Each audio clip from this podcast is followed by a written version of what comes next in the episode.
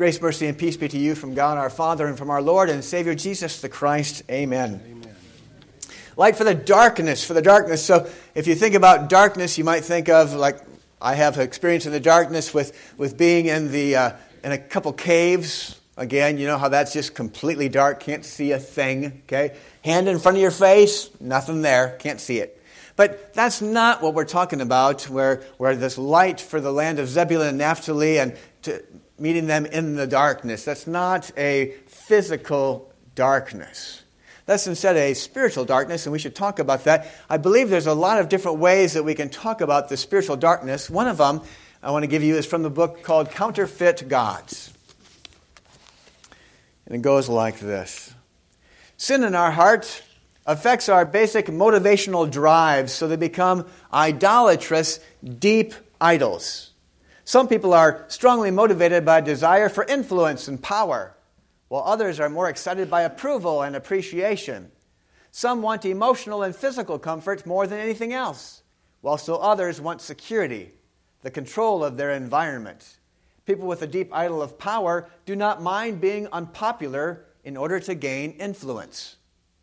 People who are most motivated by approval are the opposite. They'll gladly lose power and control as long as everyone thinks well of them. Each deep idol, power, approval, comfort, or control, generates a different set of fears and a different set of hopes. Surface idols, so those are deep idols. Approval, control, power, those are the deep ones. And he goes on surface idols are those such as money, our, our spouse, or children, through which our deep idols seek fulfillment. We are often super, superficial in the analysis of our idol structures. For example, money can be a surface idol that serves to satisfy more foundational impulses. Some people want lots of money as a way to control their world and life. Some people usually don't spend much money and live very modestly. They keep it all safely saved and invested so they can feel completely secure in the world. Others want money for access to social circles and to make themselves beautiful and attractive. These people do spend their money on themselves in lavish ways. Other people want money because it gives them so much power over others. In every case, money functions as an idol, and yet, because of various deep idols, it results in very different patterns of behavior. So far, so good? Okay, so we've got deep idols that drive us to do what we do, and we all might be driven to a similar surface idols, but it's those deep idols that drive us, and it looks differently. Now, the, I'm going to have another little story here I want to read to you. And I want you to think through if you would have responded like the man did. Okay, so listen to this story. The person using money to serve a deep idol of control will often feel superior to people using money to attain power or social approval. In every case, however, money idolatry enslaves and distorts lives. Another pastor at my church, this is Tim Keller in, in New York, once counseled a married couple who had severe conflicts over how they handled money. Couples never have this struggle, right? You never have struggles within your marriage about how to handle money. Maybe that would be wrong. The wife considered the husband a miser. One day, the pastor was speaking one to one, or one on one, to the husband who was complaining bitterly about his wife who was a spendthrift. She is so selfish, spending so much on clothes and appearance. He saw clearly how her need to look attractive to others influenced her use of money. The pastor then introduced him to the concept of surface and deep idols. Do you see that by not spending or giving away anything, by socking away every penny, you are being just as selfish? You are spending absolutely everything on your need to feel secure, protected, and in control. Fortunately for the counselor, the man was shocked rather than angered. I'd never thought of it like that, he said, and things began to change in the marriage. Do you ever think that people who use money differently than you are just completely in the dark? They don't get it. They're so stupid. Why do they use money that way? I can't believe how, how non Christian they're acting. All the while, you might have the same surface idol, just driven by a different one. And in that way, you might also be in the darkness.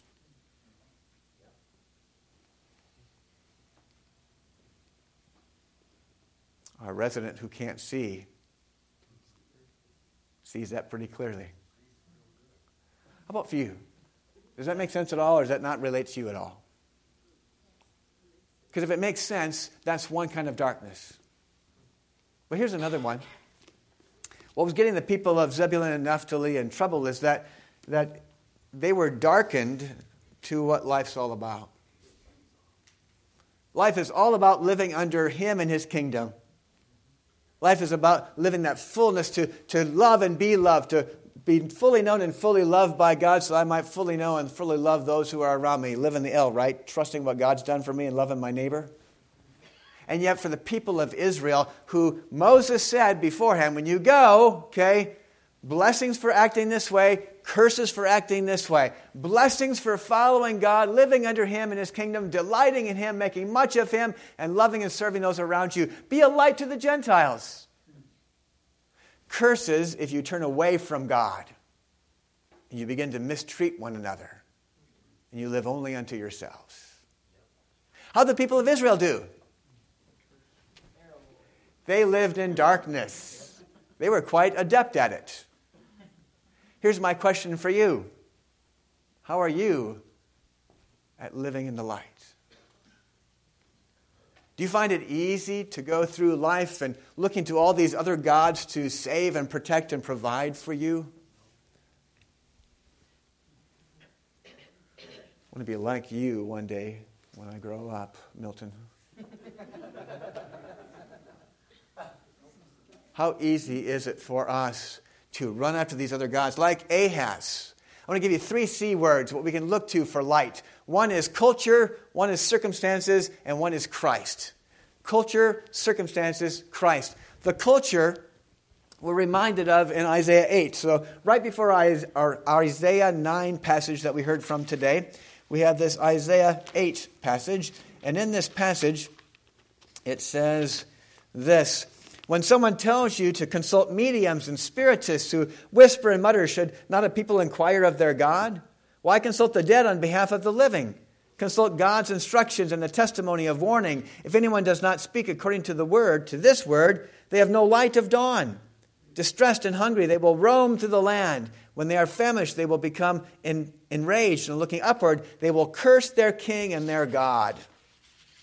Then they will look to the earth and see only distress and darkness with fearful gloom, and they will be thrust into utter darkness. Quick question for you do you know anybody that they don't really have much time for God except for when bad things happen and they have to have someone to blame, so they blame Him? Is that true? Do you experience that with the people around you? Absolutely, right?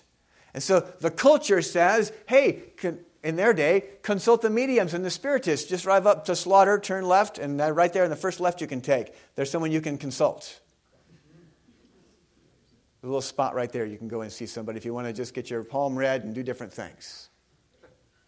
Okay? Or just consult, you know, pull up the horoscope, look at astrology. There's all these other things that you can do that will replace what God says. So the question is do you go to God?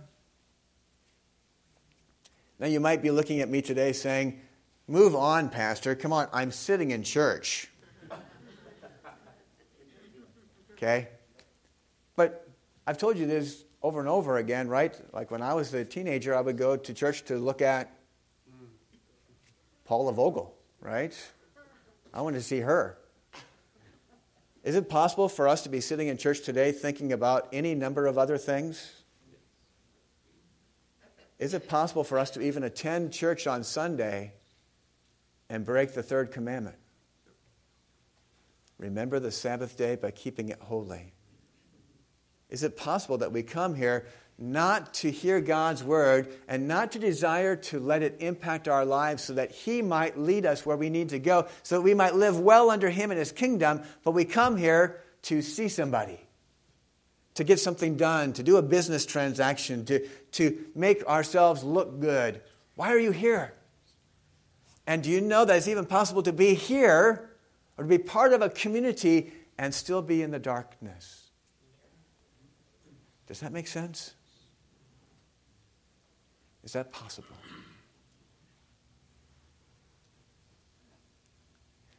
It's just culturally acceptable. I mean, we live in the South. We're in Texas, right? What do you do? What do you do on Sunday morning in Texas? Go to church. So it's just cultural, right? Or circumstantial. Ahaz Old Testament, Isaiah chapter 7, he's dealing with this horrible situation going on in front of him. These two kings from the north are going to attack him, so he doesn't know what to do. So instead of crying out to his God, that Isaiah says, call out to God, Ahaz says, No, I won't test the Lord that way. I'll just rely instead on the Assyrians.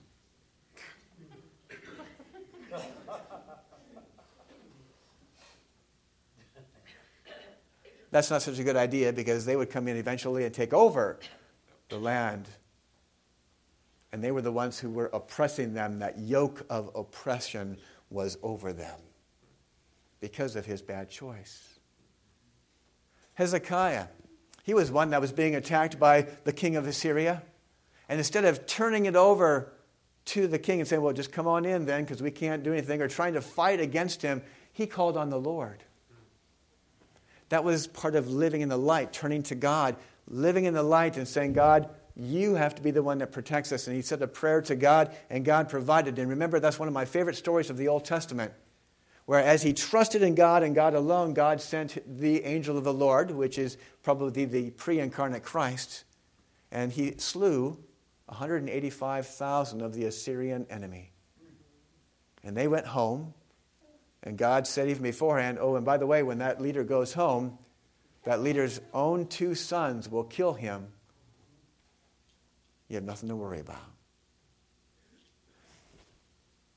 And you might be looking at me today and saying, Well, Pastor, it's really easy to talk about that here on Sunday morning. But it's really hard to trust God throughout the week. Would you say that? Few of you are like, Yeah, that makes sense. It's really hard. So Here's the first little comment I have for you. Do you know what it says in Psalm 119, verse 105? Every hand shoots up. Yes, Pastor, I know what that verse says. Thy word is a. You do know it. Thy word is a lamp to my feet, a light to my path. And so when we say, you know, it's just it's easy to say here, Pastor, but it's really hard to live over there. My question is, how often have you turned to that word to let it lead you? How often have you sought someone out to talk with you about these things to say, what is the truth of God in this situation? In other words, how many times do I get into trouble and I just go to my same old coping mechanisms, and how many times do I actually turn to the Lord? Because it's really hard to find the help in the Lord if I never turn to Him. Have you found that to be the case? Have you found that to be the case where you just turn to all these other things and then say, "Well, God, I just I can't really trust you." Yeah, because I've never actually repented and followed him to the source of hope, which is his word. Am I being mean spirited today? What I want you to do is to say, you know what, it's difficult, but it's worth doing. Will I turn to Jesus this time? We all have our places we like to go, right? Israel was really comfortable with just turning to all the other gods, just living according to the gods of the nations that were there before him. Just do what's comfortable, what's easy, because no one's going to push back. And our circumstances are really hard, so. And trusting a God that we can't see is difficult, isn't it? So I'll just do what's comfortable, what fits my circumstances. But that's not what Gideon did. You see, it says, as in the days of Midian. If you look at Isaiah 9 4, it talks about the days of Gideon, or Midian, I'm sorry, Midian. Midian is the army that came against Gideon. There were probably 135,000 or more troops that came against him. And as they came against him, how many troops would you like to have if 135,000 men with camels and everything else are coming at you? Stan, how many men would you like to have? At least double. At least double. That makes sense, doesn't it? That makes sense. I want at least 270,000, okay? Because they're coming and they have camels and they're well armed and they're going to come and they've been destroying us for a long time. I want at least double. And so God says, well, take these men, okay? And there's 32,000 of them. And the first thing that God says is, tell them that if they're scared, they can go home. so out of the 32,000, guess how many left? 22,000 Pastor Fix ran away. I played paintball one time and I had a bullet bounce up and hit me. I thought, that's not any fun. I stopped playing the game. Okay? 22,000 pastors ran away. That left, how many left? 10,000 facing an army that's 135,000. Way too many, right? They had camels, these guys had none. And then God says, What? Still too many. Go over in the water and I'll show you which ones I want. By the time God was done, how many men were there? You guys know the story. 300. Because God says what? I don't want I don't want you to boast about you're the one who brought this great deliverance. What's God doing in your life when you feel like you're in the midst of the darkness and you just can't trust God because life is just so difficult? I wonder if maybe in these situations God is getting everything pared down so that you have no reason to boast in yourself but only in Jesus. Is that possible? Will we boast in God when we don't understand, when it seems too tough, when the enemy seems too big and we just can't do it? Will I still cling to the God who is for me?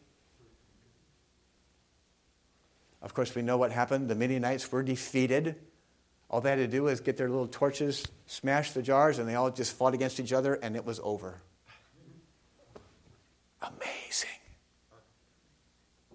Into the darkness that we live in, in the darkness of our comparing ourselves to others and judging them, in the darkness that we have in our own deep idolatry, in the darkness that we have as we turn away from God to trust all these other things, our culture, our circumstances, all these other things, rather than trusting in God, a light has come in the, in the valley of darkness, a light has come. And of course, that's pointing us to who? Jesus. Jesus. And as I was thinking about this today, when you think of the valley of darkness, we might think of Psalm 23. How does that go again? Yea, though I walk through the of death. If you think about darkness, that makes darkness of death, right? Those of you who have lost loved ones, losing a loved one, is that darkness? It's just really hard. I have a young lady that I know from a different place, and I just talked to one of her friends recently, and she said she's doing so much better now, but death just really throws her for a loop. And so I'm reminded of a story I heard recently, and this story is about some POWs that were in, I think it was a Japanese POW camp. And they went out and they went to work. And as they came back, they were working, digging, and doing different things. And so they counted the shovels. And as they counted the shovels, they were one short. And so the Japanese prison guard, they just yelled and screamed at those prisoners. And they said, Someone must confess for doing this crime. Someone has to confess, or we will shoot all of you. And so they pulled up their rifles and they were pointing them. One man stepped forward. I did it. The soldiers beat him to death. Everyone else was set free. Went back to the camp. Not set free, but went back to the camp. When they went back to the camp, they recounted the shovels and they were all there. the one who brought light into our darkness and the fear of our death, the one who was beaten to death for us, is named Jesus. So that as we live in this broken world that we live in, as we live in the dark world that we live in, we have the light of life given to us and the privilege of joining with Him to share that with those around us. We are given life, for someone died innocently. So we might live not unto ourselves, but unto Him who says, Repent, turn from your way, come, follow me. You see, we have great joy today because God has provided light for our darkness. Amen.